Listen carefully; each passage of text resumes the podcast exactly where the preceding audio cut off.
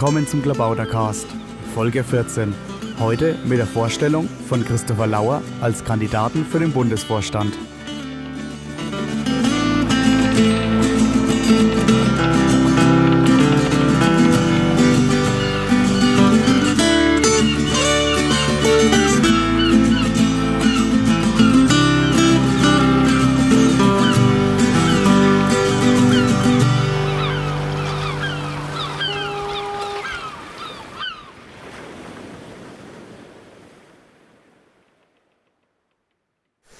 Herzlich willkommen beim Klabautercast. Wieder mit Christopher Lauer, alias Commander Schmidtlab. Commodore. Commodore, ist das immer falsch? Das ist nicht so schlimm. Commodore Schmidtlab. Hallo Christopher. Hallo Maha. Ja, heute geht es darum, dich als Kandidaten vorzustellen für den Bundesvorstand. Ja, sag erstmal was zu deiner Person. Wo fängt man am besten hier an bei Kandidatenvorstellungen? Ja, bei Kandidatenvorstellungen. Okay. Ja, mein Name ist Christopher Lauer. Ich bin äh, 25 Jahre alt. Ich werde im Juni 26 Jahre alt. Ich studiere in Berlin äh, Kultur und Technik mit Schwerpunkt Wissenschafts- und Technikgeschichte und bin da jetzt im sechsten Semester. Ich werde wahrscheinlich dieses Jahr damit fertig, also werde nächstes Semester wahrscheinlich meine Bachelorarbeit schreiben. Ähm, ich bin seit Mitte Juli Mitglied der Piratenpartei, äh, also 2009. Ich bin 2005 nach Berlin gezogen. Vorher habe ich in Bonn gewohnt, da bin ich auch zur Schule gegangen. Ich habe äh, während der Schulzeit, so mit 17, angefangen Physik zu studieren. Das ging damals in Bonn, das war so ein Projekt, das hieß Fördern, Fordern, Forschen. Dann habe ich nach dem Zivildienst ähm, nochmal geguckt, äh, Physik weiter zu studieren. Das habe ich dann abgebrochen, weil ich so gesagt habe, äh, nee, die Mathematik und so ist mir ein bisschen zu kompliziert. Ähm, ja, und ansonsten so, ich habe früher, als ich in Bonn war, noch viel Theater gemacht. So. Äh, ich war in einer freien Theatergruppe in Bonn, Junge Bühne Bonn. Und ähm, ja, das hat jetzt leider, seit ich in Berlin bin, ein bisschen aufgehört. Und im Grunde genommen, seit ich bei den Piraten bin, natürlich die Freizeitaktivitäten sowieso ein bisschen, weil ich ja im Berliner Landesverband ähm, aktiv bin. Und ja, Du hast sozusagen die Theaterbühne gegen die politische Bühne ausgetauscht. Ein bisschen. Also ich muss ganz ehrlich sagen, es hat natürlich schon einige Überschneidungen und ich gebe gerne zu, dass mir gerade diese, also ich war auch in der Schule immer in irgendwelchen Theater-AGs, aber gerade diese fünf Jahre ähm, äh, Theater in dieser freien Gruppe hat mir natürlich sehr geholfen, sag ich mal, was so Ausdruck und Selbstsicherheit vor äh, größeren Menschenmengen zu sprechen angeht. Ja. Mhm. Ja, ähm, ja, jetzt bist du ja eigentlich gar nicht mal so ein typischer Pirat, weil du ja doch eigentlich auch Geisteswissenschaftler bist, nach dem Physikstudium zumindest. Wieso äh, interessierst du dich dann für die äh, Piraten oder wie bist du zu den Piraten gekommen? Also zu den Piraten bin ich gekommen, weil, also das sind mehrere Faktoren gewesen. Also einmal bin ich immer schon irgendwie politisch gewesen und habe auch mehrmals mit dem Gedanken gespielt, irgendeiner Partei beizutreten. Ähm, ich habe mir mal mit 16 irgendwie die jungen Liberalen angeguckt und habe irgendwie gemerkt, nee, das ist irgendwie nichts für mich. Ähm, ich habe, als ich in Berlin wohnte, mal mit dem Gedanken gespielt, ob ich mir die Grünen mal irgendwie angucken soll. Das habe ich aber überhaupt nie getan. Also da blieb es nur bei der Vorstellung. Und ich war halt 2008 bis 2009 ein Jahr in der Volksrepublik China in Hangzhou, habe dort äh, studiert, ein bisschen Chinesisch gelernt und habe quasi dort die Diktatur mit ihren Internetsperren und dem ganzen, ähm, äh, ja, der Amerikaner sagt the whole shebang. Also ich habe das mal so ähm, live mitbekommen und das hat mich doch nochmal sehr politisiert. Insofern, als ich gesagt habe, okay, man kann tatsächlich nicht rumsitzen, sondern man muss sich irgendwie politisch engagieren, äh, wenn man nicht möchte, dass äh, es im eigenen Land irgendwann so zugeht wie in China. Und deswegen habe ich nach dem China-Aufenthalt quasi mit dem Gedanken irgendwie gespielt, habe dann aber auch wieder gemerkt, dass mich die anderen Parteien überhaupt nicht reizen.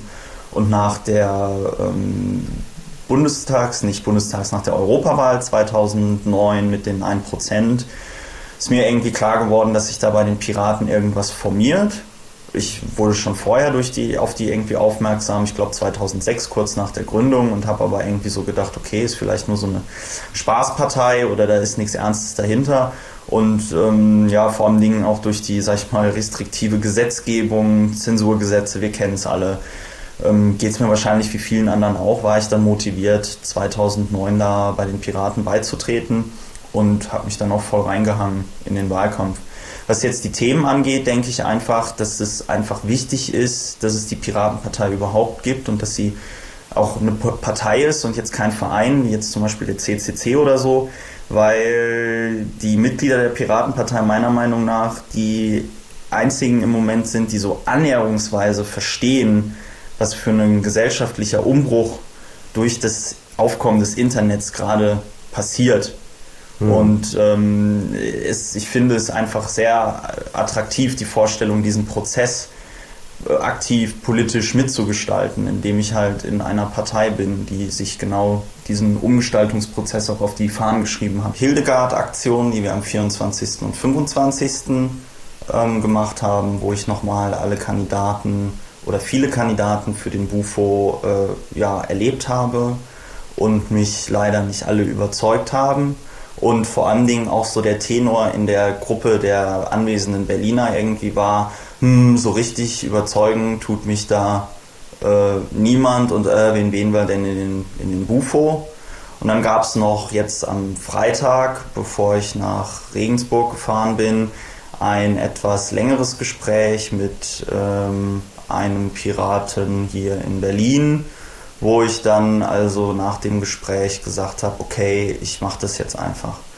Ähm, ich weiß, dass das kurzfristig ist, aber ich muss ehrlich sagen, wir hatten in Berlin bei der Vorstandswahl für den Landesvorstand im Grunde genommen eine ähnliche Situation.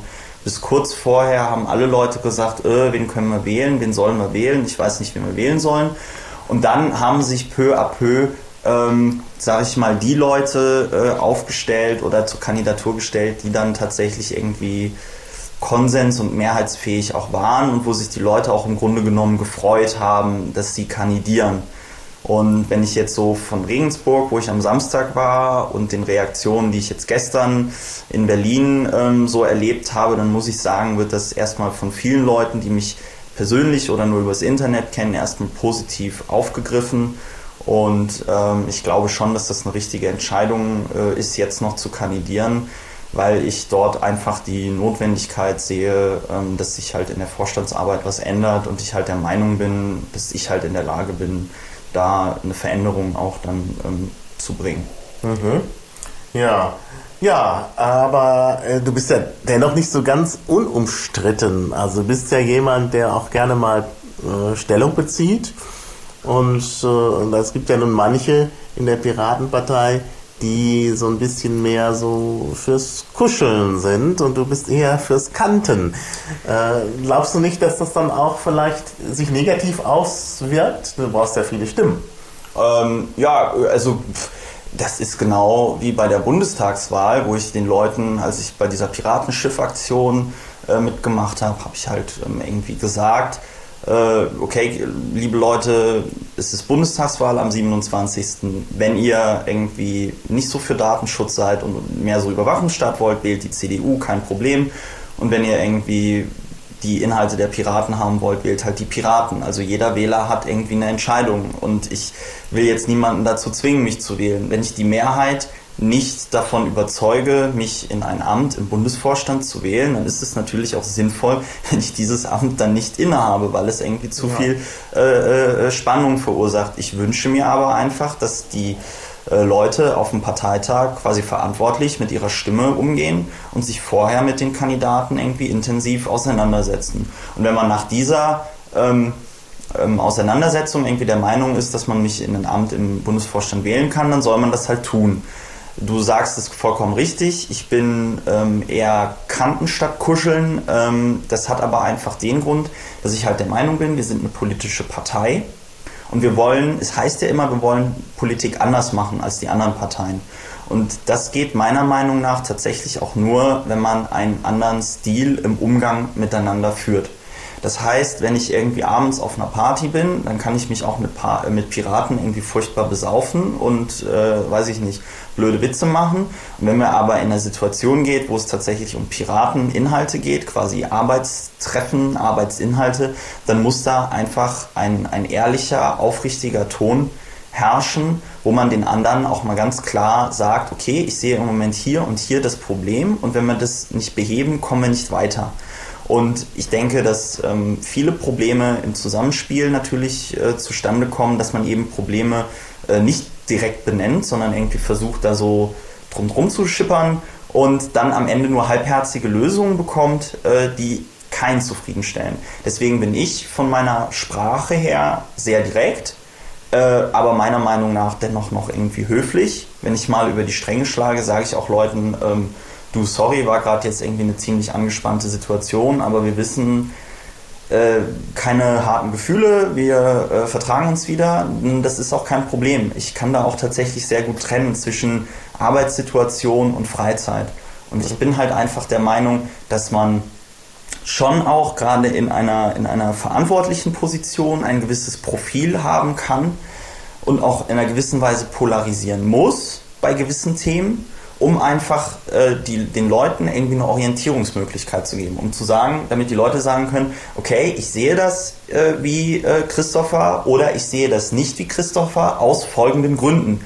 Nicht, weil ich Christopher doof finde, sondern Christopher hat hier seine Meinung so und so gesagt und ich sehe das aus folgenden Gründen nicht so. Und so soll es auch sein ich bin nicht unfehlbar und ähm, ich werde auch wahrscheinlich in der Vorstandsarbeit Fehler machen und dann muss man halt offen darüber reden. Aber wir müssen auch, wenn wir Politik anders machen wollen, dahin gehen und dahin kommen, dass wir uns Fehler auch, sag ich mal, wieder ein bisschen verzeihen, wenn es nicht der totale Monster-Epic-Fail war. So.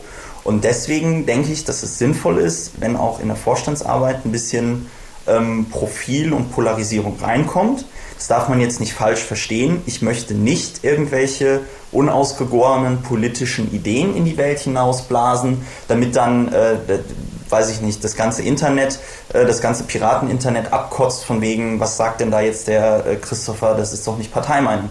Da baue ich auf Liquid Feedback. Mhm. Ja? Aber was organisatorische Entscheidungen angeht, möchte ich einfach, dass man einfach mal klar Stellung bezieht und dass man über diese, diesen klare, diese klare Stellungnahme dann auch weiß, okay, woran muss ich mich entlanghangeln, wie äh, kommen wir jetzt hier zu einer Entscheidung. Und wenn die Entscheidung getroffen ist, dann äh, können wir uns alle auch wieder umarmen und dann ist gut. Aber ein bisschen Verbindlichkeit äh, muss in die ähm, muss in die Vorstandsarbeit meiner Meinung nach rein, weil wenn wir an anderen, sag ich mal, Politikprofis oder Berufspolitikern irgendwie kritisieren, die sind so butterweich und die sind so wischiwaschi und die legen sich nicht fest, dann müssen wir da ganz bewusst meiner Meinung nach einen anderen Stil einfach setzen, indem wir, wie gesagt, aufrichtiger und ehrlicher und offener zueinander sind und uns danach halt einfach wieder vertragen. Also das mhm muss es sein, weil sonst wird die Piratenpartei tatsächlich in 10, 20 Jahren eine Partei wie die Grünen oder die FDP oder so. Ja? Mhm. Man wird nicht dadurch anders, dass man immer ständig sagt, man ist anders. Das ist kein Selbstzweck. Mhm. Ja, du hast jetzt Liquid Feedback schon erwähnt. Äh, das äh, scheint dir ja sehr wichtig zu sein. Es wird ja manchmal unterstellt, dass manche Berliner, wie so gesagt wird, aber ich glaube, dass du vielleicht dazugehörst, äh, zu dogmatisch sein im Hinblick auf Liquid Feedback. Wie würdest du das einschätzen?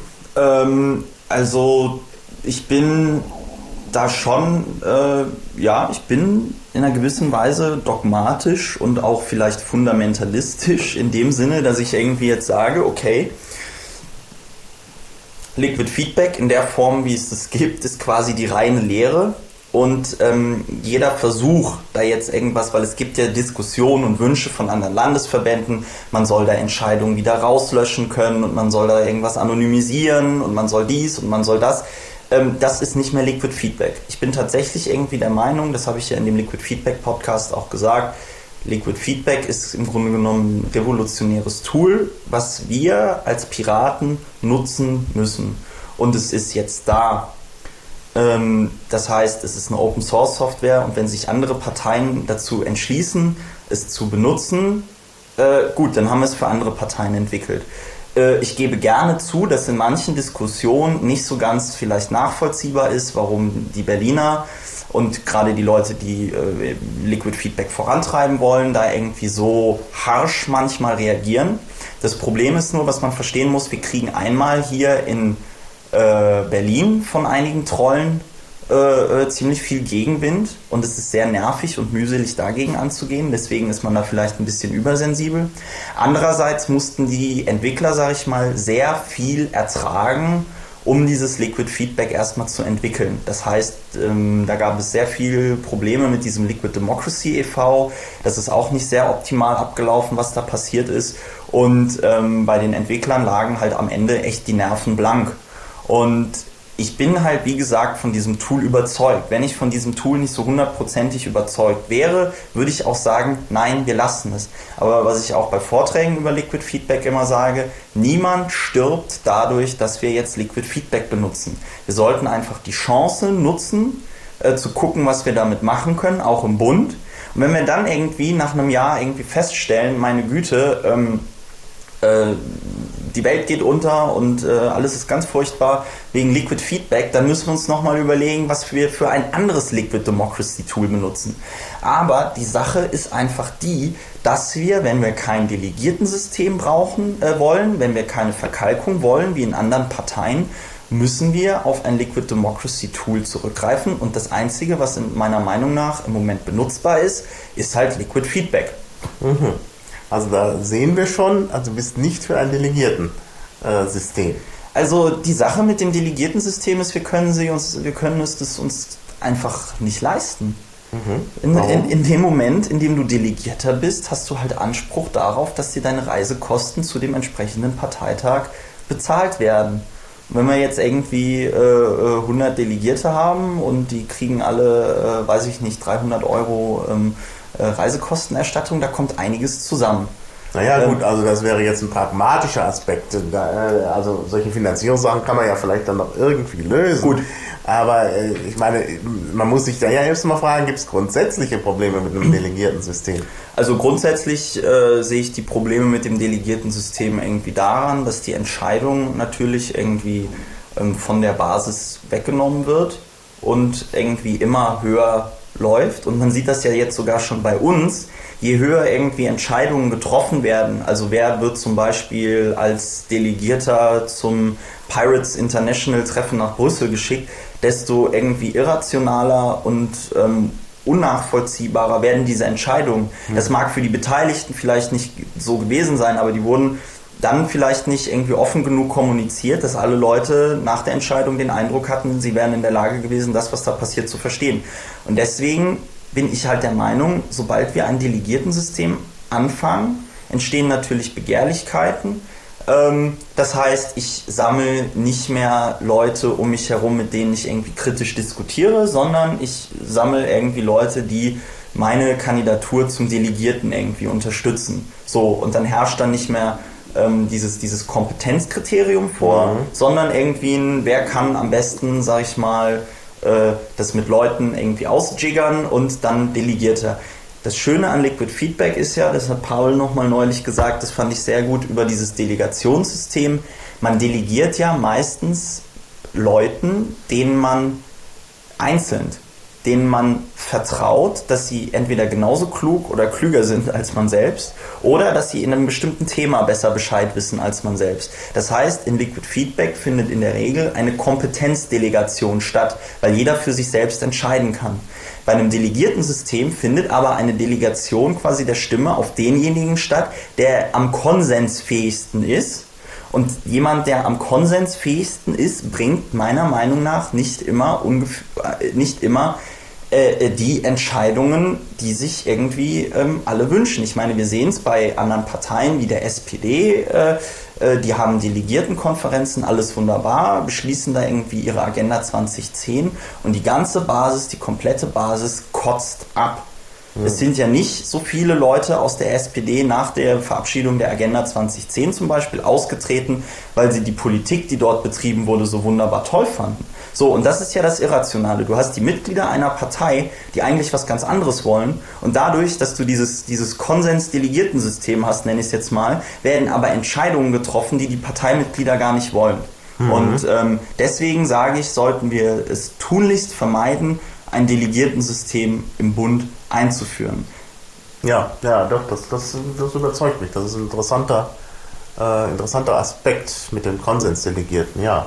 Ja, das ist ja gut, wenn man immer mal neue Aspekte sieht. Ja, es gibt aber natürlich auch den Ansatz, dass man sagt, wir, wir schaffen Arbeitsgruppen und machen die, äh, legen die Parteilinie nicht durch Delegierte fest, sondern durch Arbeitsgruppen. Da gab es ja auch in der vergangenen äh, Vorstandsperiode Unternehmungen diesbezüglich. Was hältst du denn davon?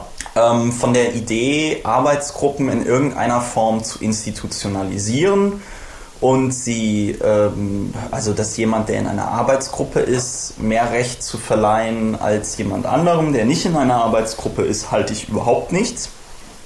Denn dort, ähm, denn, denn wir müssen uns in der Ausarbeitung von Programmen und programmatischen Punkten von der Idee verabschieden, dass sich alle Piraten zu einem Thema unter einem Dach in einer AG irgendwie versammeln und da in der Gruppe mit 30, 40, wie vielen Menschen irgendwie ein, ein, ein Konsens erreichen. Es muss meiner Meinung nach, und das ist auch die ähm, Erfahrung, die ich im Berliner Landesverband zum Beispiel bei der Ausarbeitung der neuen Satzung äh, gemacht habe oder bei anderen Sachen, es ist immer so, und das kennt man ja auch aus dem Alltag, man sucht sich immer Leute, mit denen man irgendwie gut zurechtkommt, die man kennt, denen man vertraut, wo man sagt, okay, die haben ähnliche Ideen, äh, sind kluge Menschen, mit denen komme ich irgendwie klar und mache ein Programm oder arbeite mal was aus. So, meiner Meinung nach muss es dann tatsächlich so laufen, es können sich alle Piraten, mit wem sie wollen oder nicht wollen, zusammenschließen und sagen,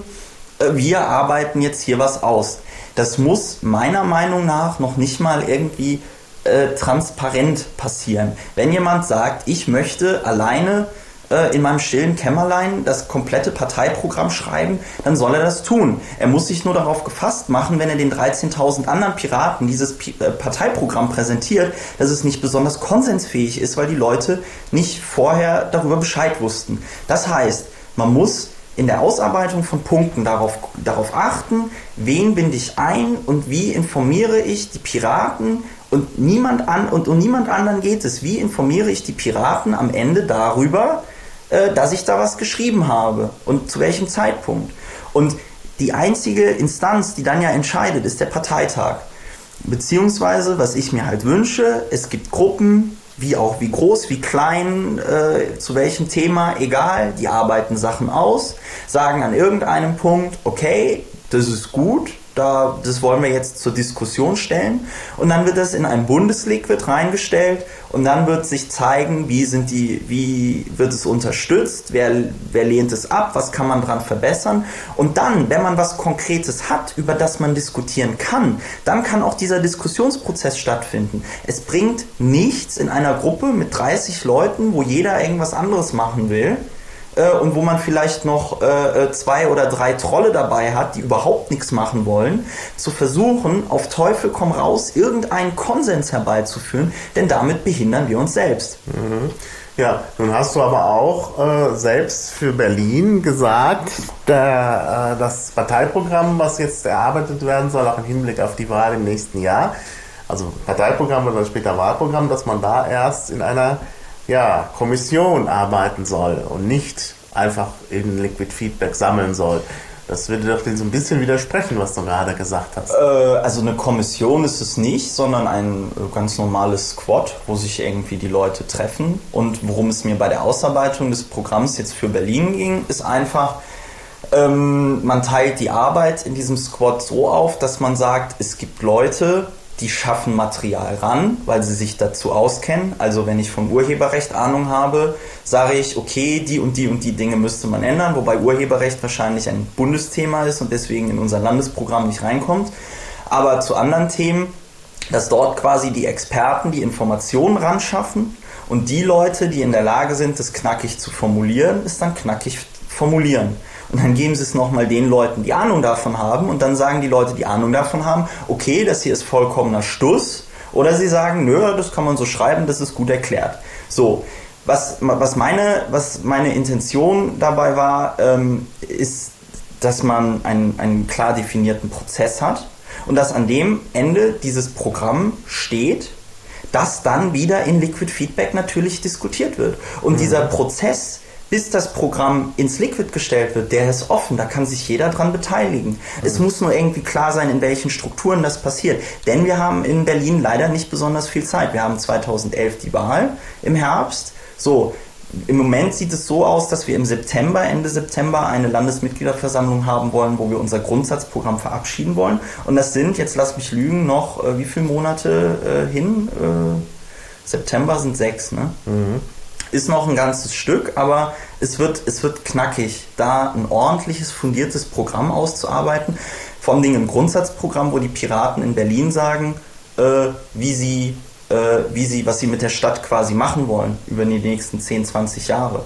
Und ich finde, da ist so ein ähm, äh, Verfahren vollkommen in Ordnung, weil es kann sich ja jeder beteiligen. Und man kann natürlich in Liquid Feedback auch jederzeit sein eigenes Programm irgendwie reinstellen. Wie gesagt, be my guest. Und wenn das besser ist und die Leute überzeugt, wunderbar. Wir müssen uns nur von dieser Idee verabschieden, dass, ähm, dass solche Sachen nur in besonders hierarchischen Strukturen äh, äh, ausgearbeitet werden können. Und wir müssen uns äh, äh, auch mit der Idee anfreunden, dass jederzeit irgendjemand aufspringen kann und irgendwas in der Hand hat, was vielleicht besser ist als das, was man selbst ausgearbeitet hat. Das ist dann nicht besonders toll fürs Ego, aber das muss man dann an der Stelle einfach akzeptieren. Ja, ja. Wie ist das denn überhaupt mit der programmatischen Aufstellung der Piratenpartei? Da gibt es ja, wie ich jetzt beobachte, für den Bundesparteitag so zwei äh, Gruppierungen oder Strömungen. Die einen, die sagen, wir müssen äh, an dem Programm festhalten, wie es jetzt ist und es vielleicht gar nicht erweitern. Es gibt die anderen, die sagen, wir müssen das erweitern und zwar sehr stark. Und dann gibt es natürlich den Übergangsbereich und Leute sagen vorsichtig erweitern und andere Leute sagen, ja, nee, nicht so vorsichtig erweitern. Wie äh, siehst du das denn? Also ich denke, dass unser Kernprogramm einen, ähm, einen Grundstock im Grunde genommen liefert, wo man sagen kann, hier, wenn man das mal durchliest und analysiert, sieht man, bilden sich irgendwie, kristallisieren sich die Grundgedanken der Piratenpartei heraus. Ja, ja ähm, aber vielleicht noch nicht alle. Noch nicht alle, gut, aber man kann aufgrund dieser Grundgedanken dann irgendwie äh, loslaufen und gucken, okay, auf welche anderen Themengebiete lässt sich das möglicherweise erweitern. Allerdings bin ich nicht dafür, dass wir unser Programm aus Selbstzweck erweitern. Mhm. Wir, wir, äh, wir können, wir sollten nicht in, in dieser, ich sag immer, in diesem, was, was die Wikipedia hat, ne, oh mein Gott, wir müssen mit der, mit, mit, mit dem Brockhaus äh, konkurrieren oder so. Nicht aus diesem Gedanken, oh mein Gott, wir müssen mit anderen Parteien konkurrieren, die ja ein Vollprogramm haben äh, jetzt sagen, das Vollprogramm wird zum Selbstzweck. Das mhm. Programm ist kein Selbstzweck. Das sind die Sachen, die wir tatsächlich verändern wollen.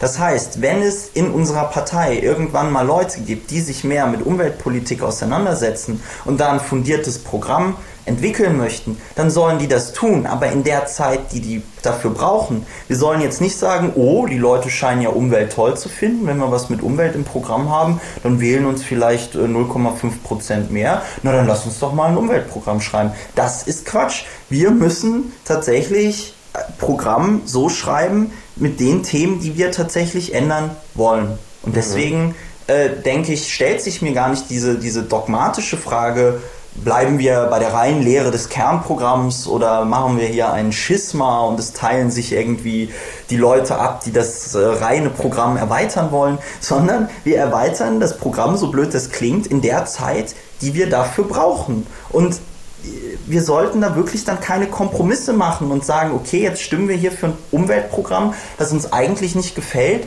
weil wir ja unbedingt ein Umweltprogramm haben müssen. Hm. Nee, das sollten wir sicherlich nicht machen. Aber es gibt natürlich Punkte, äh, wo ich Dinge vermisse im Kernprogramm. Also zum Beispiel den Bereich äh, Demokratie. Wir haben aus irgendeinem Grund nichts zu dem Thema, obwohl uns das so sehr umtreibt. Wir jetzt Liquid Democracy machen und sonst was alles. Also da denke ich zum Beispiel, da müsste noch was ins Kernprogramm rein. Ja, ja. und es hindert ja auch niemanden daran, irgendwas auszuarbeiten. Ja äh, und es vorzustellen. Also wie gesagt. Ja, ja. es gibt ja inzwischen ja. da einen Vorschlag. Ne? Okay. Und ich finde eben auch, Geschlechter- und Familienpolitik ist ein äh, Punkt, der eigentlich vielen Piraten auf der Seele brennt und äh, das könnte man vielleicht auch aufnehmen, aber muss man dann sehen. Ja, äh, dann stellt sich natürlich immer bei Kandidaten die Frage nach den Fails. Das ist ja so ein Berliner, äh, ja, ich hätte bald gesagt Trick, ja.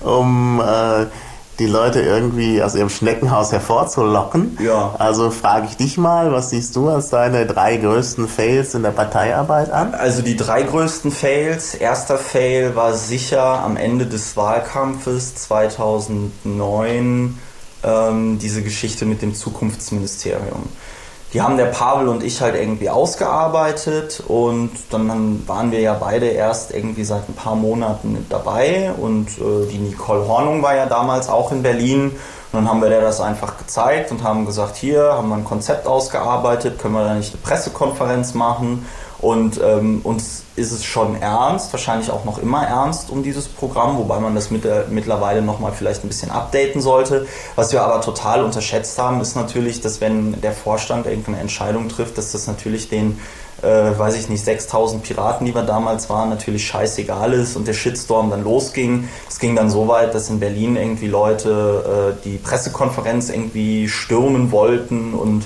äh, das dann zum Glück nicht getan haben. Ähm, das war, denke ich, ein Fail, dass ich, dass wir, dass da Pavel und auch vor allem Dingen ich da vielleicht ein bisschen übermotiviert waren und das ein bisschen falsch eingeschätzt haben. Das würde ich so nicht mehr machen. Das hat mir auch vor Augen geführt, ja, wenn man irgendwas machen möchte, dann muss man sich da vorher gut absprechen mit den Leuten, weil sonst fühlen die sich komplett überfahren und das kann es irgendwie nicht sein. Das zerfetzt dann die Partei.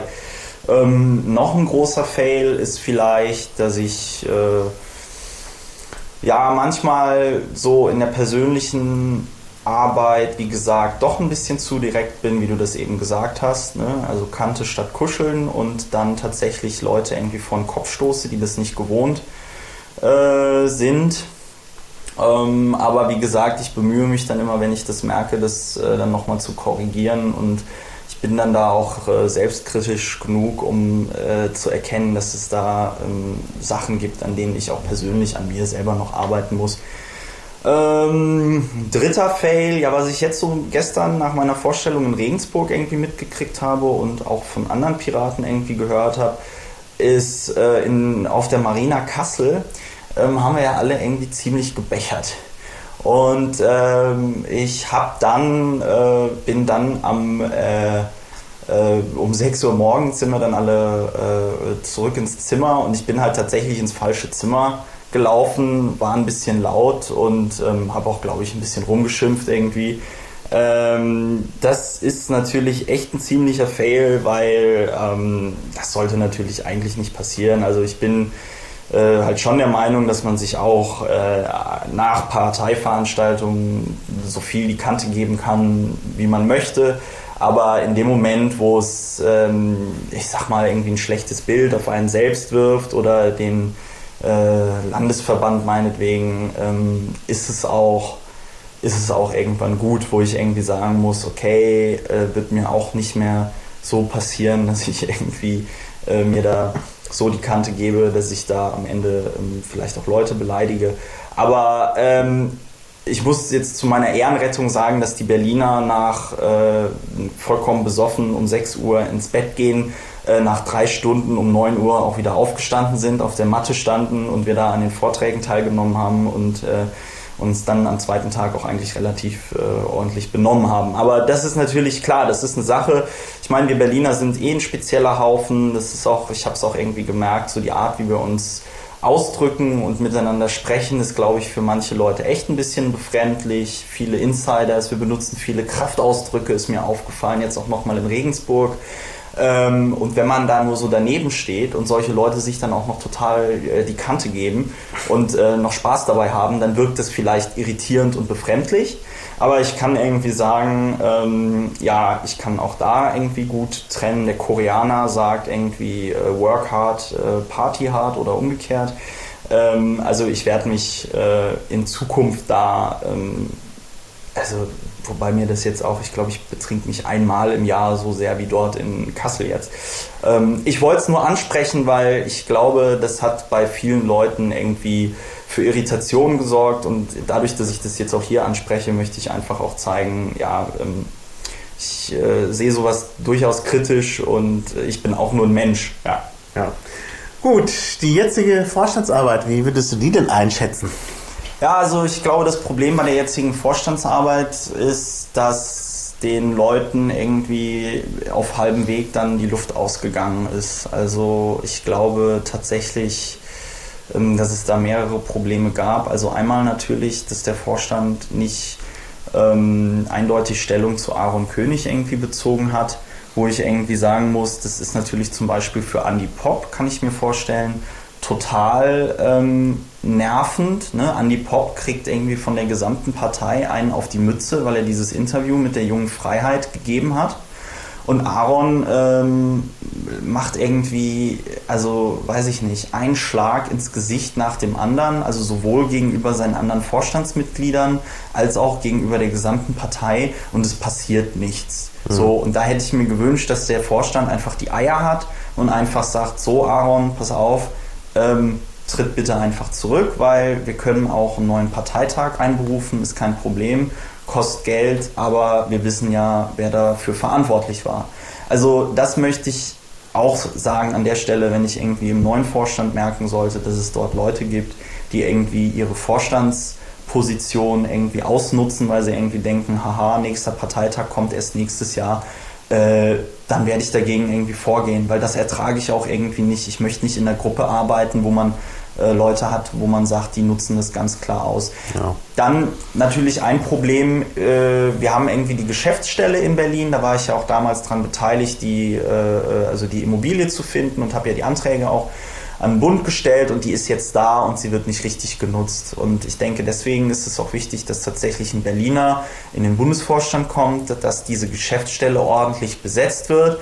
Und ich würde mir dann auch konkret Gedanken darüber machen, welche Berliner wann dort da drin sitzen, dass man da quasi anrufen kann, dass es während Wahlkampfzeit man da anrufen kann und dann man quasi den kurzen Dienstweg hat Ne, ich brauche mal schnell die Nummer von Kandidat XY, äh, ich erreiche den und den nicht, wir müssen das und das machen. Also dass quasi äh, die Bundesgeschäftsstelle tatsächlich so ein Dienstleistungshub wird, damit die anderen Landesverbände auch wissen, wofür sie da äh, quasi ihr Geld ausgeben, weil ähm, ja, das geht natürlich nicht, dass wir da eine Immobilie haben und die nicht richtig bespielt wird. Mhm. Ähm, was halt weitere Probleme ähm, des Vorstands sind, ja, ich hätte mir wirklich tatsächlich an vielen Stellen mehr Entscheidungsfreude äh, dort gewünscht. Also mhm. klar, es entwickelt, man entwickelt so eine Wagenburg-Mentalität, aber das sollte nicht sein. Man sollte, also meiner Meinung nach, ich würde mir vom neuen Bundesvorstand wünschen, ob ich jetzt reingewählt werde oder nicht, dass man einfach die Sachen noch offener und noch transparenter macht, dass man meinetwegen einen Vorstandsblock macht, wo ganz klar ist, hier wird das Protokoll veröffentlicht, hier werden Stellenausschreibungen veröffentlicht, hier wird das veröffentlicht und dann können die Leute entscheiden, ob sie es über einen Newsletter oder einen RSS-Feed oder wie auch immer sich ziehen, dass die Piraten irgendwie informiert bleiben. Was ich problematisch auch finde, ist zum Beispiel, dass so Sachen wie die ähm, Pressestelle äh, äh, in Berlin halt, wie das besetzt wurde, fand ich auch ein bisschen intransparent wir Berliner ähm, auch aktuell wieder sind ja alle ein bisschen unzufrieden ähm, mit äh, der Person, die das da im Moment macht und es ist halt einfach für uns unerträglich, weil wir halt das irgendwie sehen und einfach nichts machen können, weil wir auch überhaupt nicht wissen, wen wir da im Bundesvorstand irgendwie ansprechen sollen. Das heißt, sollte ähm, ich da irgendwie gewählt werden, werde ich dafür sorgen, dass, wenn es offene Stellen quasi im Bund gibt und mit Stellen jetzt natürlich keine bezahlten Stellen, das sind irgendwie Ehrenämter, aber die müssen gemacht werden, dass man dort ordentliche Ausschreibungen macht und dass man die Leute nicht danach auswählt, dass sie gerade besonders viel Zeit haben, sondern dass sie tatsächlich qualifiziert sind, weil wir müssen uns professionalisieren und wir müssen die, uns die Frage stelle,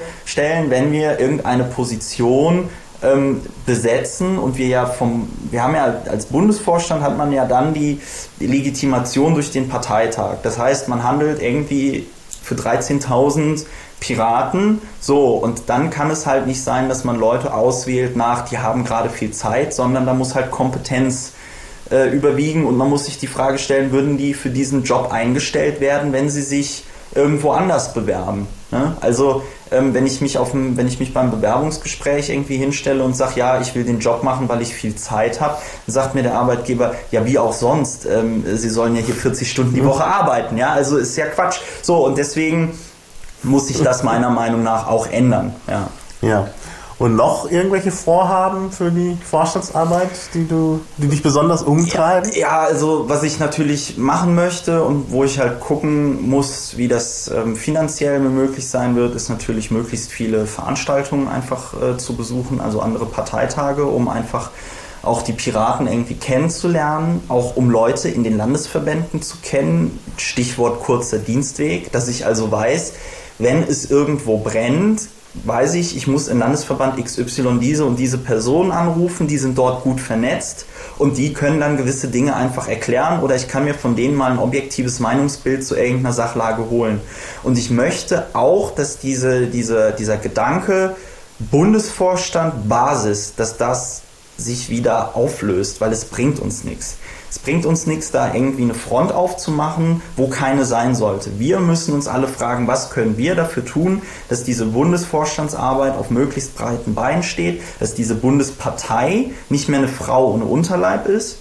Und ähm, das gilt auch für die Länder. Ich habe das jetzt wieder gemerkt, als wir diese Hildegard-Aktion gestartet haben. Sobald irgendein Landesverband mit irgendeinem Thema vorprischt, sagen die anderen Landesverbände erstmal, äh, hm, Berlin ist zu weit, wenn es in München ist, ist München zu weit und ähm, es kann aber meiner Meinung nach einfach nicht sein, dass wir uns da so selbst behindern. Wir sollten uns erstmal über jeden, der vernünftig, konstruktiv Initiative ergreift, freuen und das dann auch fördern und äh, gucken, wie man das gemeinsam irgendwie unterstützt. Und ähm, ich habe mal ähm, Frank Rieger, habe ich mal sagen hören, ähm, dieser, dieser ganze Quatsch bei den Grünen fing im Grunde genommen erst an, als die Landesverbände hatten und dann auch über ihre Delegiertensysteme irgendwie gucken mussten, wie kriegen sie jetzt wen aus welchem Landesverband auf irgendeine Delegiertenkonferenz, damit gewisse Themen innerhalb der Partei noch mehrheitsfähig sind. Und irgendwie eine Fraktionierung findet automatisch statt, das kann man nicht verhindern, aber das soll man meiner Meinung nach nicht noch dadurch forcieren, dass wir jetzt irgendwie so territorial werden und sagen, ähm, äh, nee, nach Berlin fahre ich nicht, weil das so weit ist oder weil es von den Berlinern kommt oder ich will es nicht in Frankfurt machen, weil ich die Hessen doof finde, sondern wir müssen uns einfach immer die Frage stellen, bringt das der Partei was? Ja oder nein? Nein, danke für die Frage. Nächste Frage, wenn es uns was bringt, sollten wir es auch verfolgen und dann auch hinter unserem, also von unserem Ego quasi zurücktreten und einfach sagen, okay, scheiße, dass ich nicht die Idee hatte, aber wir machen das jetzt einfach. Weil es mhm. wichtig ist für die Partei und die Sache sozusagen. Ja, ja. Ja, dann würde ich nochmal zum Abschluss fragen, vielleicht kannst du nochmal auf den Punkt bringen, warum man gerade dich wählen sollte, so in einem Satz. Ja, ich bin geradeaus und authentisch. Ich gebe zu, dass ich Fehler mache. Ich bin selbstkritisch und nehme die Äußerungen von anderen Leuten, wenn sie konstruktiv sind, durchaus sehr ernst und ähm, bin immer bemüht, mein Verhalten dort zu verbessern. Ich bin ein kommunikativer Typ, man kann mit mir über fast alles reden und ich ähm, möchte einfach nochmal verstärkt organisatorische Arbeit äh, im Bundesvorstand leisten, aber auch kommunikative Arbeit, ähm, damit natürlich die Piratenpartei tatsächlich eine andere Partei wird und anders bei uns nicht nur ein Selbstzweck ist oder ein Buzzword. Ja. ja. Und wenn man das will, kann man mich auf dem Bundesparteitag wählen. Ja, ja vielen Dank. Und ich bedanke mich, ja. Dann sehen wir uns allerspätestens in Bingen. Ja. Ja.